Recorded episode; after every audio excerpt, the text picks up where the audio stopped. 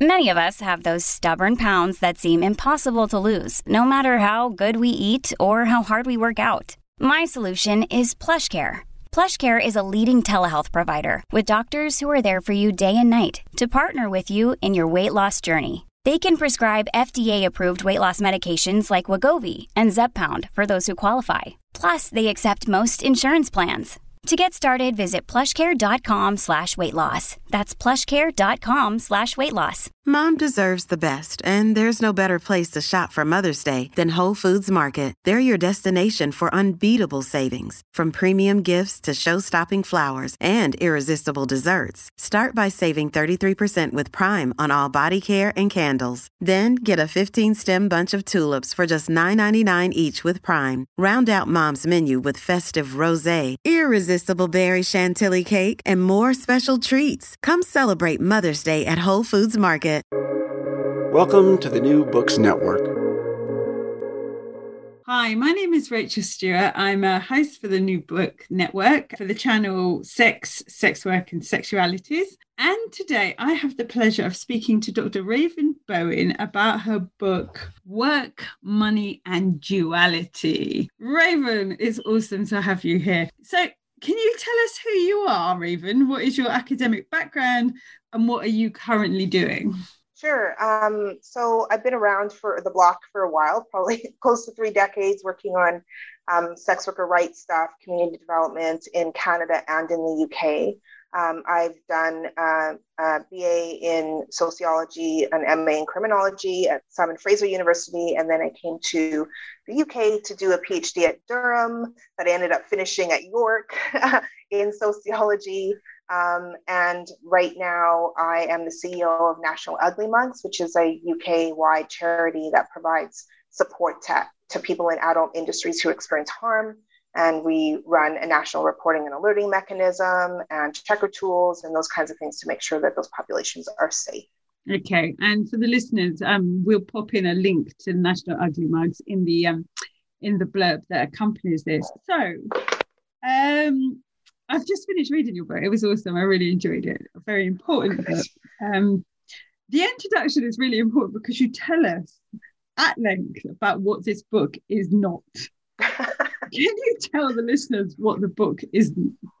Yeah, and that was really important to open it that way because you know we see sometimes when research and other media and other you know entities draw attention to populations within sex industries sometimes that has really um, uh, like dangerous effects and negative effects on those populations so i wanted to make sure that by talking about people who live dual lives and inserting their experiences into our discourse that it's not an opportunity for a witch hunt. It's not an opportunity to, you know, look for individuals who you might think are doing something else on the side and, and try to investigate their lives. It's not, it's not, it's not a population that I'm putting forward in the ways that I am um, in order to be targets of some uh, gaze that you know will affect their life chances and their abilities to survive. Okay. So we've we've explored what the book isn't. What is the book? What is the book doing? Sure. It's doing a, a, multiple things which is why it was such a challenge to write. Um, the book is expanding how people may people who are outside of industries may think of the sex industry and who trades sex. So it sort of like expands who who people think sex workers are. It speaks back into some of the research that defines sex work involvement and and exiting as binary. Um, it talks about uh, issues that of the practicality of living a dual life, the ins and outs of that, why people do it and links that back in with the larger structure within our precarious labor market um, and precarity within sex industries as, as well. And it really, it, it is that sort of the mirror of telling the story of this group of workers for us to look at our the what kind of capitalist society we've co-constructed, okay. what kind of capitalism we're practicing such that individuals like these are among the most hidden populations of sex workers. Okay, okay. So again, I'm sort of like sort of back to the introduction because I spent ages going over the introduction because I, I kept kind of oh. grazing over it. It was really interesting to read. So your book positions itself as opposed to radical, carceral, and prohibitionist perspectives on sex workers. On sex work, sorry. What does that mean? I mean, I know what that means, but for the listeners, what does that mean? Yeah, sure. Um, it is about people who believe that sex industry is harmful for everyone all the time. And they you know that's an inaccurate depiction of what's going on here. Um, like as in any other form of work sex workers ex- people experience exploitation people move in and out there's harms that happen. So that's no different than in industries. Um, but approaches that you know, seem to present sex workers as a population in need of rescue. Um, for this population in particular, they sort of stand in the face of that because what are they going to be rescued to? to? What employment are they going to be rescued to? Because they're already in square jobs, like they're already working across sectors in square jobs, so they can't be rescued, right? Um, and you know, even for the populations who I think some feminists focus on rescuing, we have no investment in how that rescue is going to happen. We haven't even asked people if they want to, you know, to leave and what that looks like, or if they want to blend sex work with sport. We haven't asked the questions of the population, and I think that a lot of responses to um, sex working and sex industries are always the enforcement ones or always you know more police more you know algorithms more data scraping more this more that and it's like that if if we're about increasing safety and workers' rights across sectors, then criminalizing and vic- and painting everyone as a victim is not a way to achieve that no I, and i totally i totally agree with that and i totally get that because there's a there's a perception that somehow if you're engaged in in sex work that you're apart from the mainstream. And what this book is highlighting what became really apparent through the book is that actually you're talking about sex workers and i would argue the majority of sex workers who are actually engaged in mainstream like employment but who who you know if we listen to sort of radical feminism would say are so estranged from mainstream li- living that they need to be rescued and put back into the mainstream but actually this yeah. said actually no they are already mainstream. They're already mainstream here. Not working. I heard a, an academic talking about, um, you know, the Bristol's initiative to potentially shut down the sexual entertainment venues, and uh, the individual said that we'll shut down the venues and open coffee shops and places where sex workers can work. And it was just like those dancers probably already have jobs in coffee shops and other places, right? Like it just doesn't, you know, it doesn't yeah we have to we have to stop romanticizing what square work is for people yeah. um, because you know as as you as we hear in the literature and as we hear from sex workers a lot of them move out of exploitive square jobs into sex industries so yeah. you know we, we can't romanticize that as a solution or a destination um, yeah. i think the focus needs to be on dealing with people who are experiencing poverty and may go through those situations where they're unable to refuse work, which happens across the industry. And that's what we tend to term survival sex. And then for people who want to professionalize their sex work, we have to support them in regulating their own industry. Simple, you know, that'll unemploy probably a lot of the public sector but it's you know if we're about safety in the industry let's not create these make work projects and criminalize legal work let's make sure that workers are safe and they have options to choose the amount of sex work involvement that's they're comfortable with from yeah. zero to 100% right yeah. and i mean it, it's automatically becomes like an it's implicit critique of that kind of whole rescue industry debate you know I've, you know, I've sex worked in the past. I don't need to be rescued.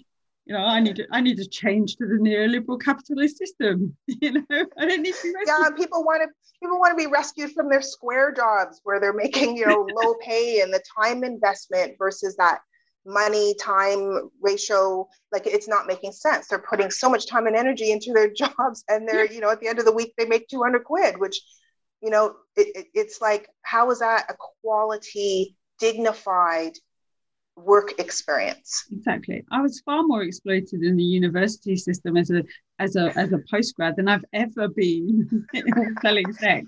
You know, that's a pyramid scheme. or yeah, that's definitely a multi-level marketing no that that's that it's very i guess scholarship is, is so much built on the, the free labor of novices and neophytes and you know but lots of industries are that way um, mm. So we shouldn't be surprised that sex industries mirror the kinds of exploitations and opportunities that existed in mainstream society. Yeah, yeah, you got to keep your street smarts wherever you are. You got to be street yeah. smart. You got to be street smart if you're hustling. You definitely have to be street smart when you're in a university setting. Just telling yeah. people. but anyway, tell us about duality in the context of this book.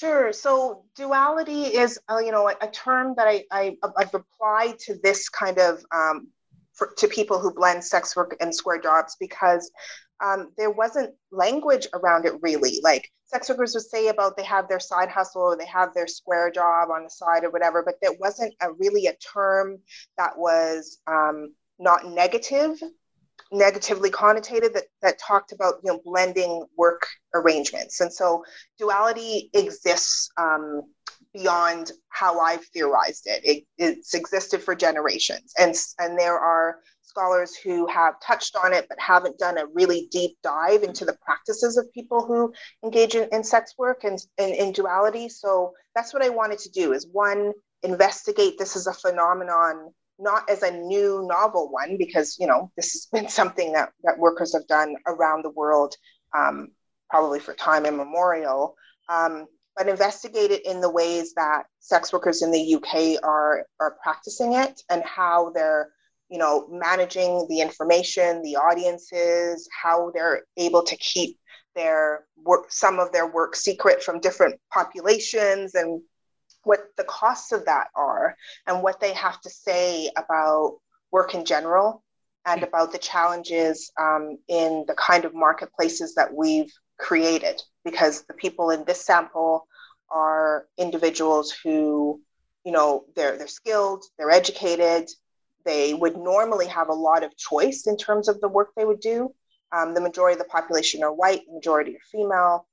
And um, they find themselves with really fragmented work opportunities. And so they had to fill the gaps yeah. by engaging in sex work um, and supplementing income that way in order for them to have any sense of stability and any opportunity to, to build a life because yeah. this is beyond subsistence right it's beyond eking out one bread and butter it's you know some people aspire to more than that um, in their lives and they thought that getting an education and getting into the mainstream society would afford that, but it doesn't. Yeah. Um, and yeah. we've made it so yeah. I mean and also as well this book really for me it kind of built on some existing literature one of which was really obvious. So like you know sort of bernstein intimately yours you know sort of like you know white sort of middle class women in uh, the the uh, american um, west coast who who couldn't actually you know get the stuff that they needed you know with their qualifications. So professionalized an area of sex work. But it also made me think of um, um an, a, a sort of a sociologist from the 1970s 70s who talks about the economics of make, um, of makeshift and that sex work has been a, sort of like a go-to for for marginal well not even marginalized women but preca- women in experiencing precarity for generations. Yes absolutely one of the toolbox. And actually what we're experiencing here is a kind of you know that sort of return to business as usual. Like so the welfare state that kind of um sort of fordist keynesian thing was the exception and now we're going back to business as usual when actually you need to have like all these different sort of things ticking over just to be able to like you know to be able to to get to where you're going. And this book i believe really feeds into that. It kind of like says you know what?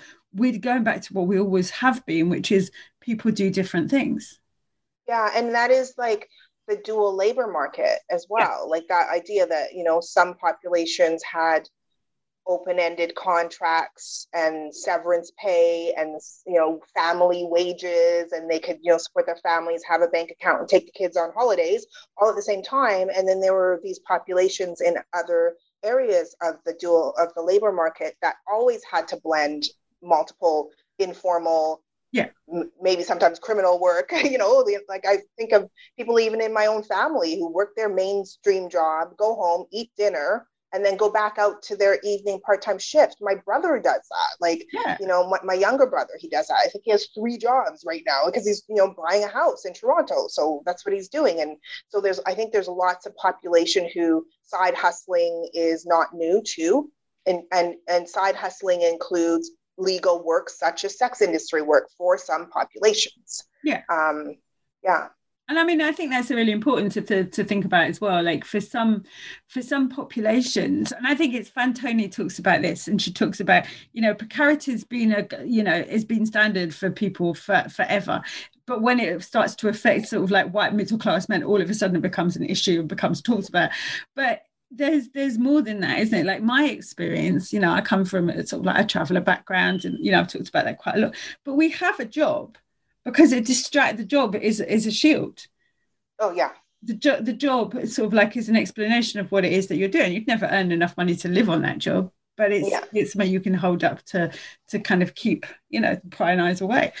Um, off street workers who I've known over the years that say, and especially folks who are parents, they would always keep a square job. You need the paper trail, you need access to you know assistance, you need access to a bank card, you need to be able to make a good account of yourself um, but they're working in jobs that there's no way there's no way they could support a family if, if that's all they did. No. Absolutely not. No you've got you know you've you've got to have so like you've got you know it you need you need the job to kind of make sure that you can actually be mainstream. So you need yeah. to take on this like poorly paid job to distract you from the highly paid jobs that you're doing in order to sort of make sure that you know you can buy your house you can do yeah. what it is that you want to do yeah and the great thing with duality is that it doesn't it supports it doesn't force people to over rely on one job or the other. Yeah. So that you know they can always back away take less shifts or take more shifts or whatever it it, it, it means for them. That that's why I use that embedded eternity symbol about that equilibrium. It is that balance and it is flowing between, you know, practices of, you know, maybe you're you're doing a bit more square job square work and a little bit of, of, sex work on the side, or maybe sometimes it's more equal time, or maybe you're doing more sex work than square work at times, but it, you know, it flows. Like it's definitely not a static thing. You know, the, the great thing about these folks, one, they're skilled, entrepreneurial, and they're go-getters. So if there's yeah. opportunities for work, they'll go after those opportunities for work. And so it's sort of um, they're precarious because sex work is stigmatized right? And so for them, it's yeah, they would absolutely lose everything. They would lose standing in both realms. They could lose both jobs. They'd lose they'd lose their future. They could lose family personal relationships and all of that. So that's what makes it precarious. But these folks are, you know, in in a good economy, they're doing pretty well. So they're able to, you know, draw on, on sex industry work and square work for the emergencies that come up for them. They're able to save money to get on the property ladder and then they're able to do more long-term you know lifestyle social advancement class advancement social mobility stuff with doing sex industry work or square work on the side and, I, and you know what? I'm going to give another shout out to Beloso. Like Brooke Beloso, if you're listening to this, I demand coffee from you because I've mentioned you so much recently. But, but she she describes something really interesting. She calls she calls it whole myopia. She says it's an affliction that only affects like feminist movements, and it's like that somehow like sex work is placed outside the capitalist system. Like yeah somehow sex workers do not have to adhere to the same sort of like you know game plan that everyone Rules else and mm, yeah and i think walkowitz judy walkowitz talks about that and i believe it's oh god she's going to probably kill me for this but it is the out outlaw no the outcasting. There's a paper there's a book about the outcasting of sex workers from the working class. Yeah i yeah, butchered yeah. that completely. Um, but, yeah but no no no i think like, it's the prostitution in victorian britain when they're basically these these these uh, sort of working class women that were quite often quite significant in their communities as yeah, ostracized from their communities. Yeah you know? absolutely. And the thing too is is that you know, these folks contribute to homes and economies and you know they invest in their families and loved ones so that you know they they accumulate wealth so that that can be carried on there's yeah. one person in the book her name's joy and she had to make i think it was 20000 pounds in nine weeks or something like that so she hustled in her mainstream job and in sex industry to get that money for her child's tuition so that her child could go through school and leave without debt. She mm. ended, you know, this sort of poverty or debt bondage in her family for a generation. Can you imagine leaving leaving the PhD, leaving school without debt? Like I, I don't know what that would be like myself.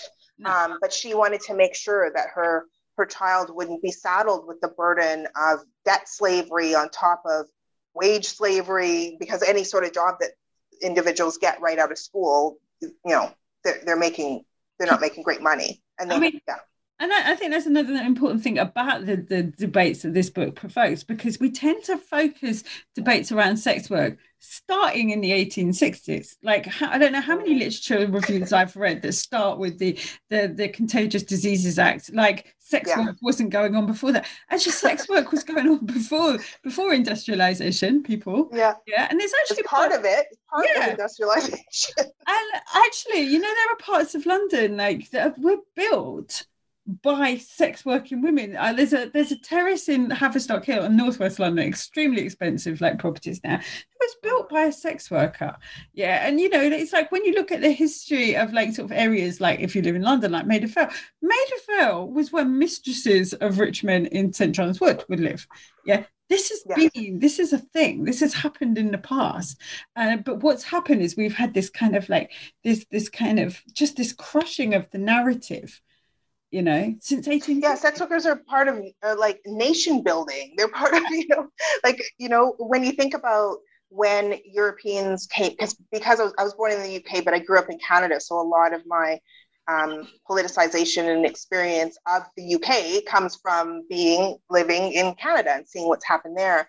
And when we look at, you know, in Vancouver in particular, Gassy Jacks and all of these like you know pubs and and brothels and you know uh, supper clubs where who do you think worked like in these places? Or um uh what's her name? There's a she'll come to pausing because uh Barbara Brents wrote a, a, book, co-wrote a book, State of Sex, and there they talk about you know the surface jobs in the mines, and then how women were working there, but they were also working in brothels, and they're like it is it is being enterprising, being resourceful, and getting the resources that you need to support your family in whatever context is being presented to you, right? And so, sex workers today living in duality is no different than sex workers generations ago who were doing multiple things, right? Yeah exactly so it's almost like kind of like let's step aside from this you know this this feminist debate so so tell us about the theoretical approach um, that this study took yeah, that was this interpretive phenomenological analysis, which is really fancy, but um, it's it's it is this phenomenology. It's like I, I looking at duality as this is a social phenomenon, and the it's both in a, a, methodological approach and a theoretical approach. So it is that idea that you ask these open-ended questions you do the prompts as we normally would do um, but you support the contributor or the participant in interpreting their own behavior. So it's not they're not just telling you what happened to them or why they're doing this or whatever but it is that they're reflecting on how that behavior um, affects or is affected by the context. Okay. Right. And then in the in the analysis bit, I was, and there were times I was warned by my committee to try not to to to to do this in places where it didn't fit. But because I didn't want to share the tips and strategies of people living dual lives, but I wanted to share their insights. In the analysis for IPA, I pulled out the activities from the insights so that there are times in my coding I could look for their reflection of keeping secrets and not, you know, necessarily all the strategies around um, managing information. So I share some of it, but without revealing um, the strategies that keep people safe, because that is one thing that as researchers and others who share stories and report on sex industries, um, we have to really be careful about what the impacts of what we share is going to have on the populations. And because people people just trusted me in ways that you know i've been doing all kinds of different research studies over the years and this is the population that you're not going to just find right? Like you can find them but they'll make they're not they're hiding from you right? So it's not like you know you know they're they're an easily accessible population and they have so much at stake to speak about their experiences. So I just felt I had to be so careful with what hmm. they said and and share it in ways that they can't be invisibilized, but also respect the ways that they don't want to be seen. Yeah but also as well like in a in a sort of environment where you know sort of like criminalization of sex work means that sex workers cannot come together and work together you know to share the information that people give you in a way that protects the sharer but also gives information useful information to the other members of that community. Exactly. Really really important you know? Yeah really and th- this book was primarily written for sex workers. Like there are lots of audiences that it would land, but just it's an interpretation of the experiences that people shared, and people may sex workers may take this and you know de- de- deconstruct it. They may challenge some of it. They may want to you know explore other parts of it, but it is about just this is a, another way that we can argue for rights, for recognition, for safety, for ending criminalization that is based on only sex workers, sex workers that we can see, um, that all of these policies and uh, practices um, to police and monitor and eliminate sex industries will have huge, huge ripple effects um, on people. And yeah, it's just, I'm hoping that that I introduce through the insights of these uh, contributors new ways for us to argue for fairness, for equity, um, and for sex worker in civil participation in yeah. policymaking and lawmaking and occupational health and safety standards and all of those things. Um, yeah. Yeah. Yeah. Because it's really difficult for people who, you know, halfway through, part of them has access to resources and police protection and bank accounts and all this stuff and the other half of them does not like depending on which persona they're operating within um, and it, it's just they they they embody the conflict and those those antagonisms and they find ways to reconcile um, reconcile those things but it is it's it's a really challenging way to work yeah and they make no no qualms about that like it's yeah. it's a very challenging thing to maintain yeah. You use a phrase that I've come across before, but was not entirely sure I knew what it meant until I read this book. All right. And I want you to explain it for the um for the listeners. It's dolly mop. How ah. does this book explore that? Because I think it's quite important, you know, it's quite contextual to what you've just been saying. Yeah, this is uh, the way. Okay, so this is something that Bill, uh, Kate Lister talks about as well as um, Rubenhold, who wrote The Five, uh, talks about this the fact that sex workers who were with sailors or sex workers who are doing other work on the side, certain populations, ser- like servants and dressmakers, and certain populations were always seen to be available for sex or may always or, or were engaging in sex industries in order to, to supplement their incomes from like the sewing trades and from trades that were, were underpaid.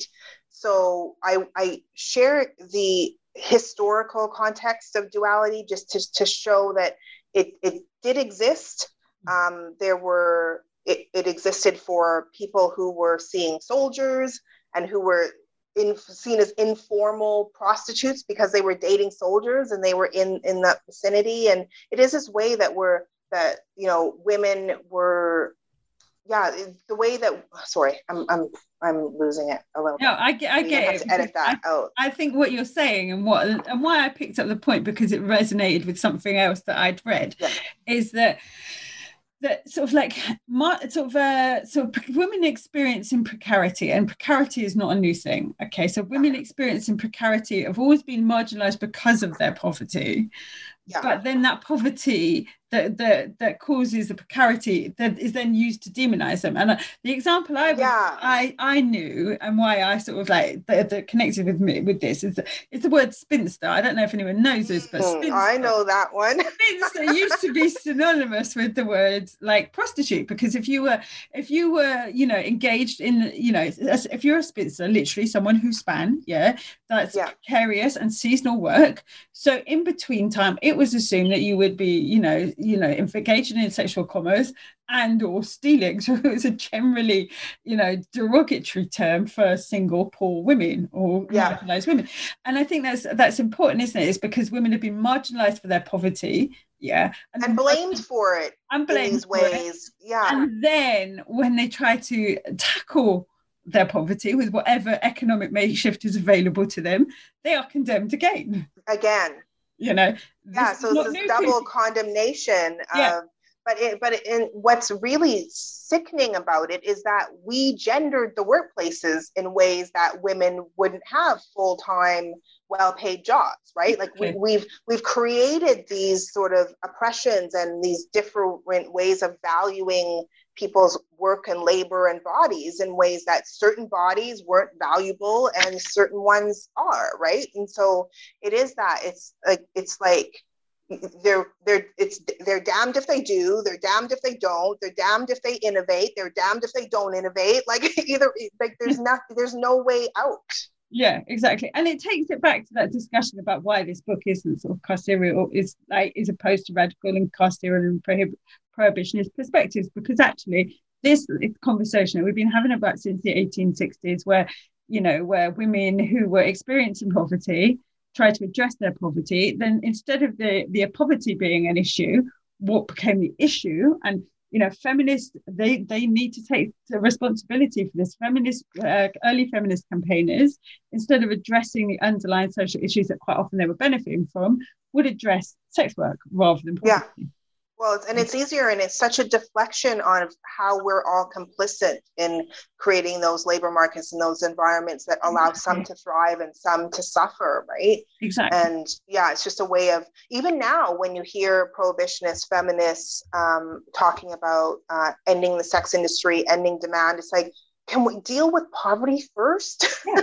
can we make sure that you know people who are in sex industries who really don't want to be but are there because it's a source of income? Can we deal with that first and then deal with labor rights? Like, why is it the first thing that we have to do is use enforcement tactics to eliminate industries which eliminate also sex workers in various ways? Sex workers are being eradicated and yeah.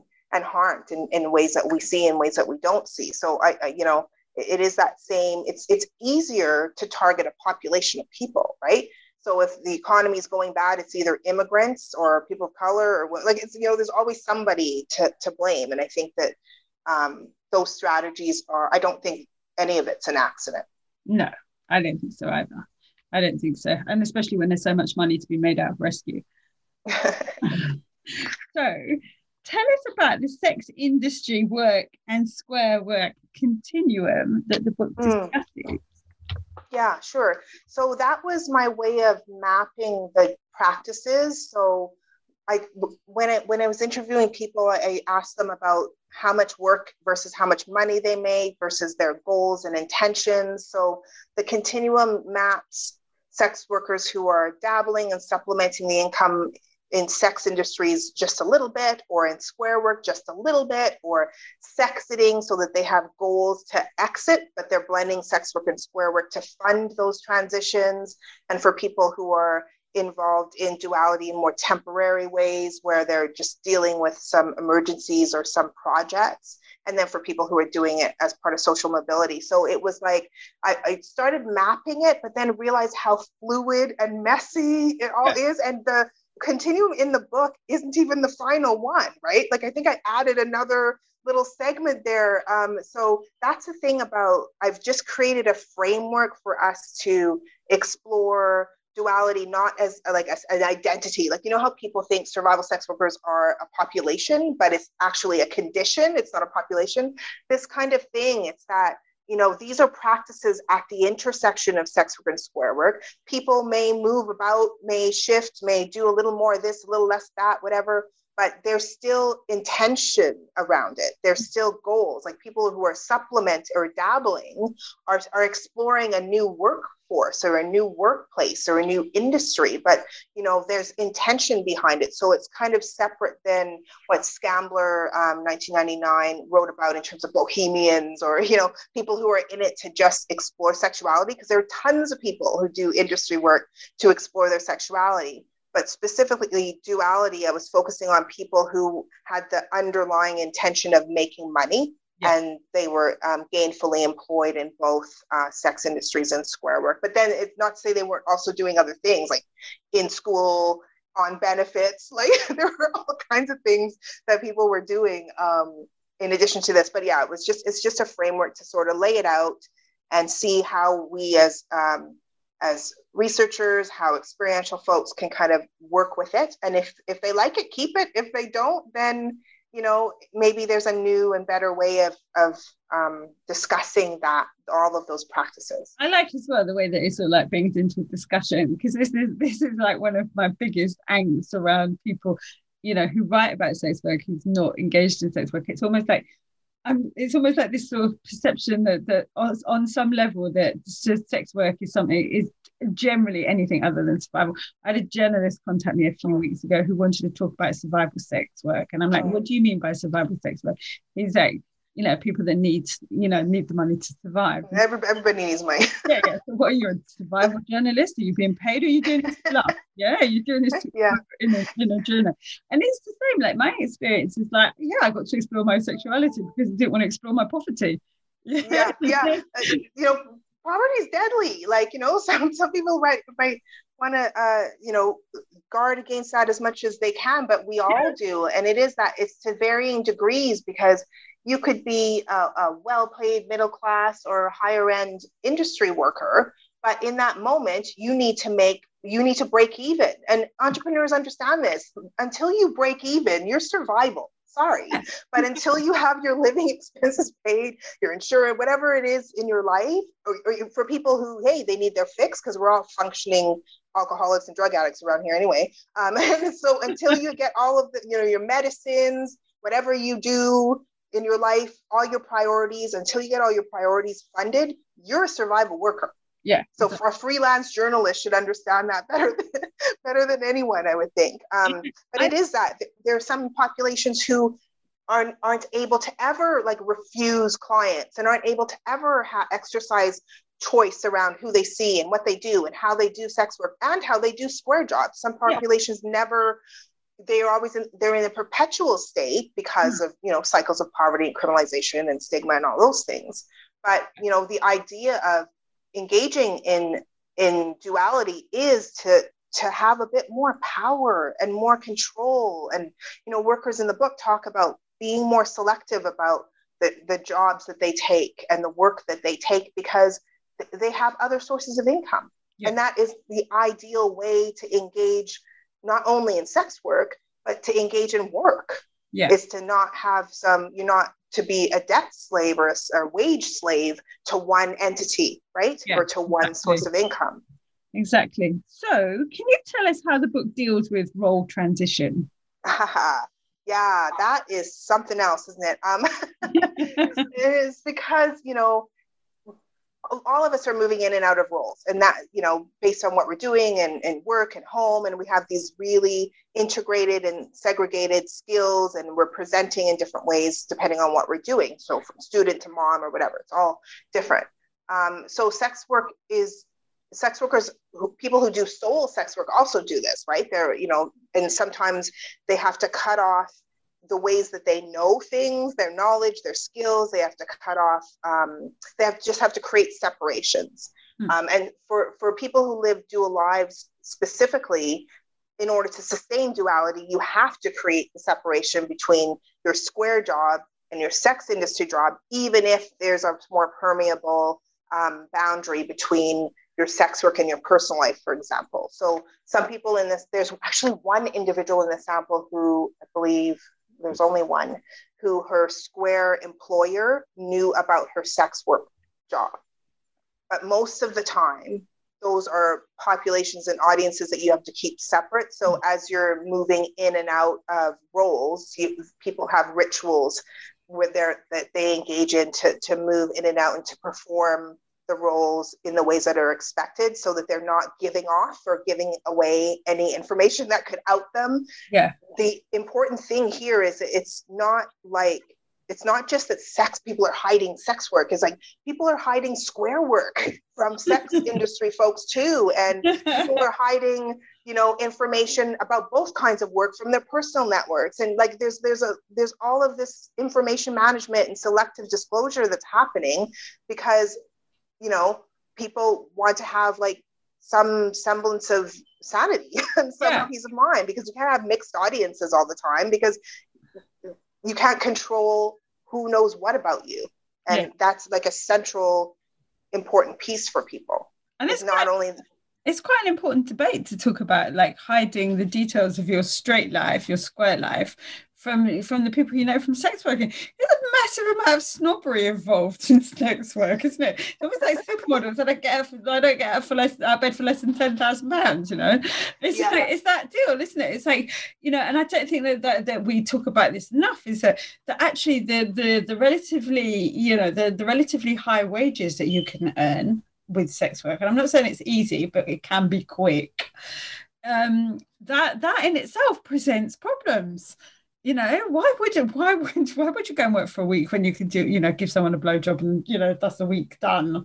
You know it's yeah, why would you do that yeah and the ways that people contain their sex work and square work or create distance like touring as you know is, is, really popular. And so some folks would intensely work for a weekend every six months or something like that make the revenue go back to their square jobs or whatever. So it is that you know for them they see the insanity of you know the time is the most precious thing we have. Yeah. That's it for most of us. That's we yeah. don't have assets. We don't have anything. So if you're giving away 40 hours to an employer to benefit them mostly because you know it's for them it's for capitalists it's mostly about profit and underpaying workers and getting as much profits as they can. Um, so why give 40 hours to that when you can invest in yourself or invest in a business venture or invest in entrepreneurialism within sex industries and make 10 times what you would make giving your labor away, right? So these folks make that rationale, and it's really difficult for them sometimes to recognize hey, I work for a month and I make what I could make in two or three days in sex industries. And that's not a modern thing. That's something that sex workers and scholars have been pointing out gener- for generations in the 18th century 19th century and it's exactly. because sex working for those populations is rational duality is a rational response to the yeah. conditions that we've created in the labor market and you know there are people in the book who want to work one job and i came at duality with the assumption that people want non-dualism like I came to it with the assumption that people don't want to manage all these people and hide this phone for this and that phone for that. And oh my God, you know, like that's chaos and that takes a lot of work to do. Some people are really good at it because they're just, that's their way of being in the world. They're just, that's what they do. They manage different segregated um, audiences and, and information. That's cool. But, you know, some people just want one good paying job. Like they just want one job. And based on. What is that? Yeah and it, it is it is an unreasonable request these days you know? It seems like we were we've got all these delivery drivers and all the like we're, we're we have an economy where we as consumers we're choosing to have accounts and invest in companies that offer these fragmented short-term precarious jobs. And so you know we have populations of people who having one job if they it depends on their goals. Like if you hmm. ever want to buy a house having one job is probably not going to do it. Right? Like you know it, it's pro- and one of the the participants the contributors um said that like watched a block of flats go up then it went on for sale and then it, they're priced out of the market. The mm locals are completely priced out of the market. And so buying a house for that person without duality impossible. Yeah, exactly. Exactly. It's interesting you mentioned phones then because you talk about phones in the book. You and I quote, iPhones are a killer. Right? Can you tell us about this? Okay, that was Rachel that said that, not Raven. Someone's gonna get sued if you um no, but it is that thing about there there are you know there's software out there that there that wants to integrate everything that wants to you know your browsing history your contact list your photos like you know so if you don't do things to make sure that you're using different devices or you're avoiding certain software that has a tendency to you know want this one world and everybody knows everything and they're introducing your contacts to somebody else you know you have to really we have so little control of our social media accounts. So you have to be very very careful about um, what persona you're using on what device what phone number you're using on what device because one phone number can link to pictures and all kinds of stuff and link your contacts in ways that are unsafe for you. And i just think that this is an argument that you know ict folks have been talking about for for many years. It is that you know, we need to have more control outside of people who live dual lives. We just need to have more control over who sees our information and how our networks are linked. Yeah. But, you know, it just seems that networking is the big thing these days, but it's like not everybody wants to be part of the matrix. Sometimes we want to be outside of the web for good reasons, outside of the net for good reasons. And so these folks, um, they've developed strategies around that. But even still, like, you know, you can have an, a VPN on your browser, but that doesn't prevent information about you and your browsing becoming known, yeah. right? Like, you know, there's so many things that people people have to decide what they're hiding from whom and how these tools are are able and using separate devices and things are able to support that but they're not going to be able to hide who their duality or their digital footprint from from everyone. Yeah. Right. But I mean, you know, for for for, for new dualists, yeah, as soon as you baby dualists, baby dualists, as soon as you can, get yourself down to the local hock shop and buy yourself a second handset okay? Just do yeah. that. You will save yourself a lot of aggravation. Your your your sexy self will not start to appear on other people's like, on other people people you should know. Yeah and it's interesting because swarm um, has a dial tone project for sex workers to provide that second phone not only for you know, not necessarily for managing duality, but for managing just separating church and state, right? That you yeah. know, you have your work phone and you have your phone, your personal phone, and just creating that separation because it's healthy. Like we need digital detoxes. Like we yeah. we need to be able to step away from things. And as industry folks, like I remember talking to a webcammer who every time there would be a, a, notification ding, she would like have a panic. Like it's just, you know, she would have a panic attack hearing yeah. like you know, all the conversations and the notifications, at times it's just enough. And so yeah, it's quite to have that work like, yeah, it is. And yeah. then you're always at work, which is part of the challenge with yeah. um, living a dual life too, is that um, sometimes for some of these folks, work really never ended. They they would bounce between different jobs, doing both jobs concurrently sometimes, when, especially for folks who are working at home. You know, there's one woman who said that she works in her pants, and I had, to, of course you do, like, you know. so, tell us about your how the book explores hierarchies mm. and what hmm. it meant to the people you were researching. Yeah, this was something that the book was not intended to, or the research wasn't intended to explore at all. Um, but it was something that came out because of the time frame of data collection. It was during the EU referendum, and there was a lot of sentiment around um, Britishness, uh, nationalism, Europeans in you know the UK workforce, the impacts that people felt that was having, and so it it was something that came through in um, some of the early interviews, and then I added it as a formal question to ask about um, impacts of Brexit, etc. But the population in the book are, are mostly white working class folks and white migrant workers to the UK.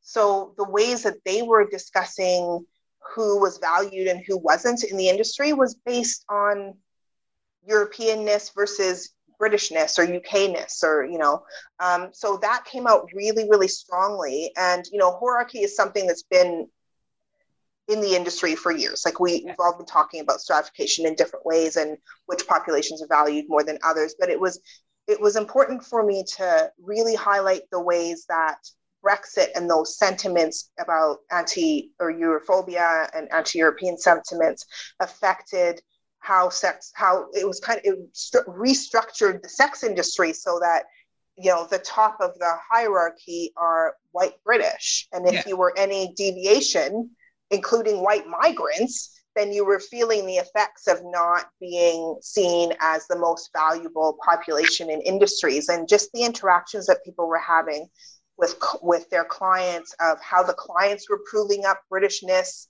and how they were expected to prove up Britishness. And for white migrants in the sample, there's one in particular who just raged about this because, you know, she was told that she was the the right kind of migrant, and you know those kinds of you know sentiments. And it was it, it just it it's it's it's interesting to just show the hierarchy the hierarchy as it was manifest for these participants but also the broader context. But i didn't do too much of that. I wanted to kind of stay grounded in how um, culture and how white europeans are being constructed out of whiteness in the hierarchy and how important that is.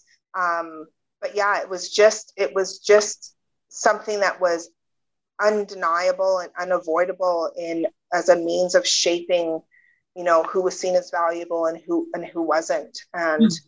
You know and it shouldn't be a surprise that these things manifest within the sex industry because it is doing this was a way of showing that sex workers are part of our society. Sex mm workers, there are some sex workers in the book who wanted Europeans out of the industry potentially because you know it might affect the pricing. Maybe the pricing will go up. And there are people, yeah. you know, who they're they're all across the political spectrum and they're embedded and affected and part of shaping our society and our you know yeah. values. And so seeing the reflection of our societal values around race um, among a sample of white pot of white sex workers i thought was very intriguing. Yeah. Um, and i think that's an important discussion that we need to have as well because like we can't dismantle the house using the master's tools. Yeah. So we're not going to affect change. If Lord. We... Thank you, Audrey. Uh,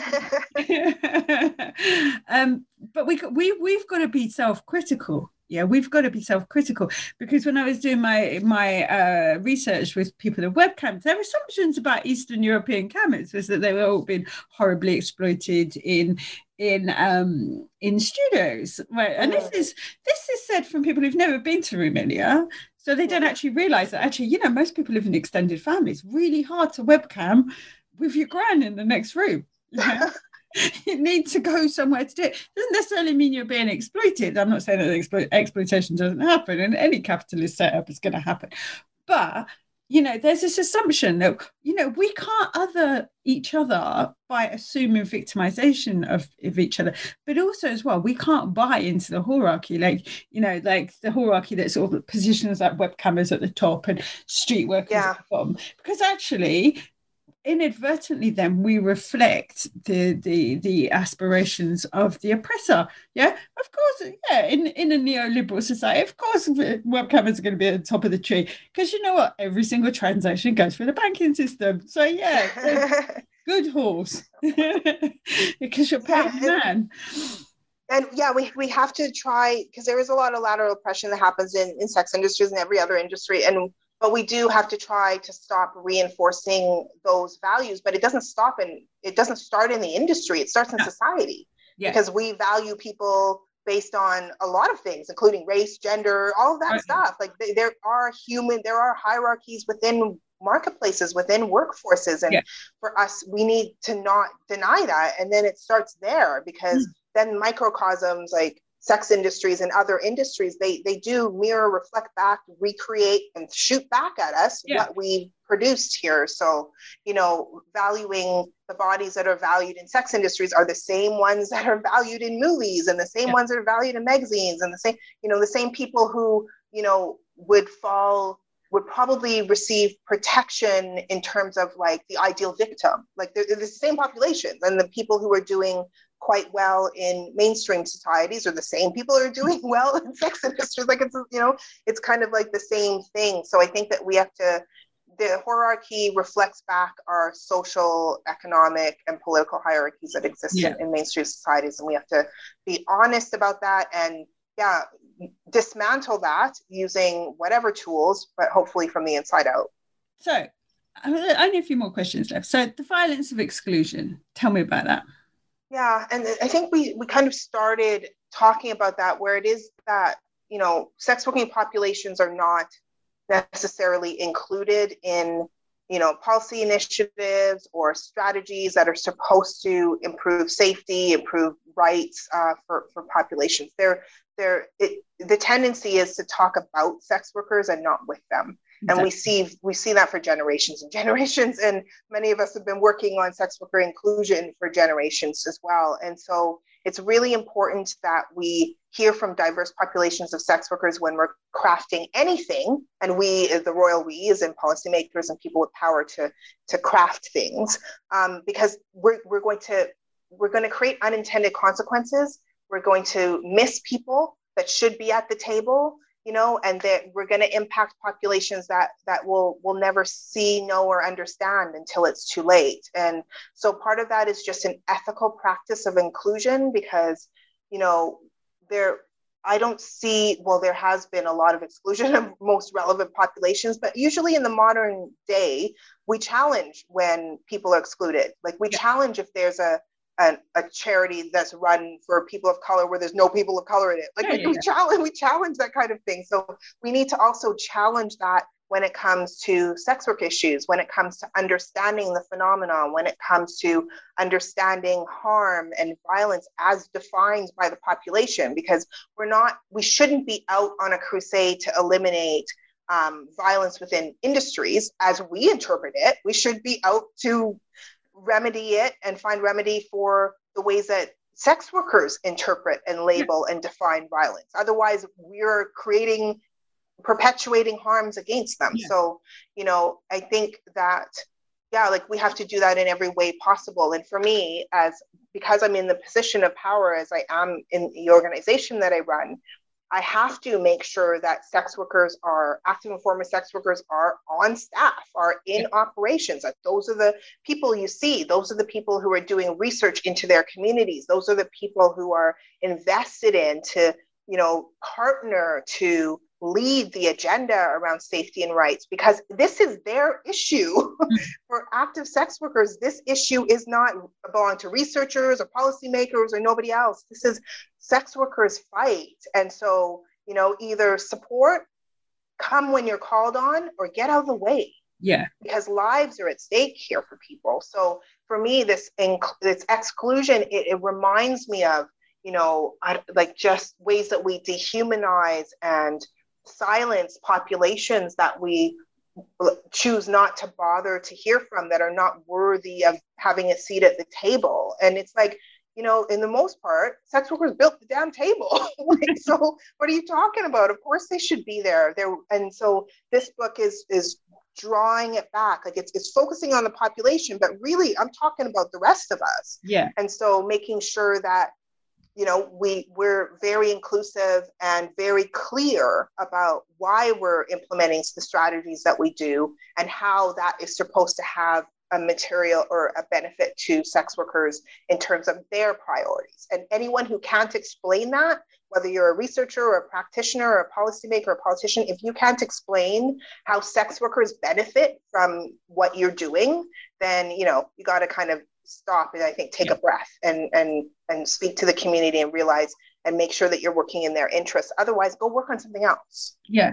I, you know, and it's it's funny because that that's raised throughout the book, but also it, it's sort of like harkens back to revolting prostitutes by uh, smith and Mac and they talk about you know like activists who take on the voice of of sex workers because because they've become so involved with activism.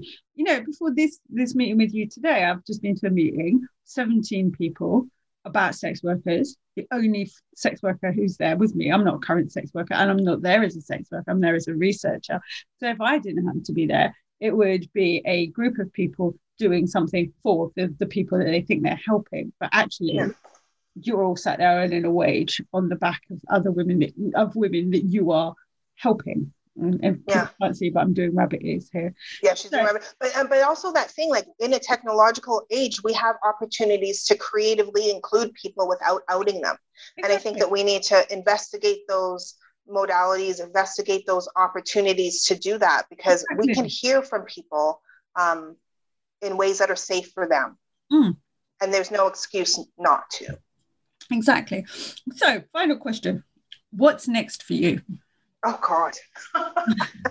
well, there, you know, wow. Um, sleep. Um, no, there's there's there's a couple of things in the cooker. Dead. Say again. We'll sleep when we're dead. Ah, uh, you're supposed to sleep now. I watched this TED talk about sleep and how we're shortening our lives if we don't. Um, but yes, what's next for me right now is to to pivot and focus on NUM. So I have to focus on making sure that NUM has the resources that it needs to operate because we're doing very important work around providing support to um, individuals who are harmed uh, from industry. So we are short of the mark in terms of diversity, in terms of uh, reaching into communities who um, are more marginalized. And so, you know, we have a lot to do to uh, have the N, capital N, national, as pronounced as it should be in NUM. We have, we're missing people in terms of the digital divide. There are people who are still suffering from COVID and the impacts of COVID. COVID's not over for these populations, and the impact is long, long lasting. So I'm going to focus in on and working with people who are investing in the safety agenda that we have around sex workers um, to build NUM to what it should be because you know um, yeah there's there's a lot of need for the organization and I think that we're we're we're doing okay but we're missing the mark in terms of really being of value to uh, a, quite a, con- a large contingent of the population in sex industry. So I want to make sure that we're accountable and valuable to populations and then all of the advocacy that has to come around that to prevent harm and to you know educate and to influence policy and all of that needs to happen. So i want to focus on that but i'm open to opportunities for research as always um, but not for research's sake um, i think that if sex workers were interested in exploring duality a bit more um, I, I, would be game for that. Um, but I definitely want to participate in research that's driven by the population from the priorities that they are identifying. Um, yeah, so a little sleep and a lot more work is next.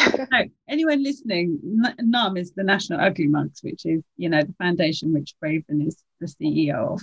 So, Raven, this is the chance for like shameless self self promotion and plugging of said book. What's the book called? Who's publishing it? And who are you? Excellent. The book is called Work, Money, and Duality Trading Sex as a Side Hustle, published by Policy Press. And my name is Dr. Raven Bowen. And my name is Rachel Stewart. I'm a PhD researcher at the University of Kent, and this is the New Book Network, the Sex, Sex, Work, Sex Work and Sexualities channel. Thank you very much.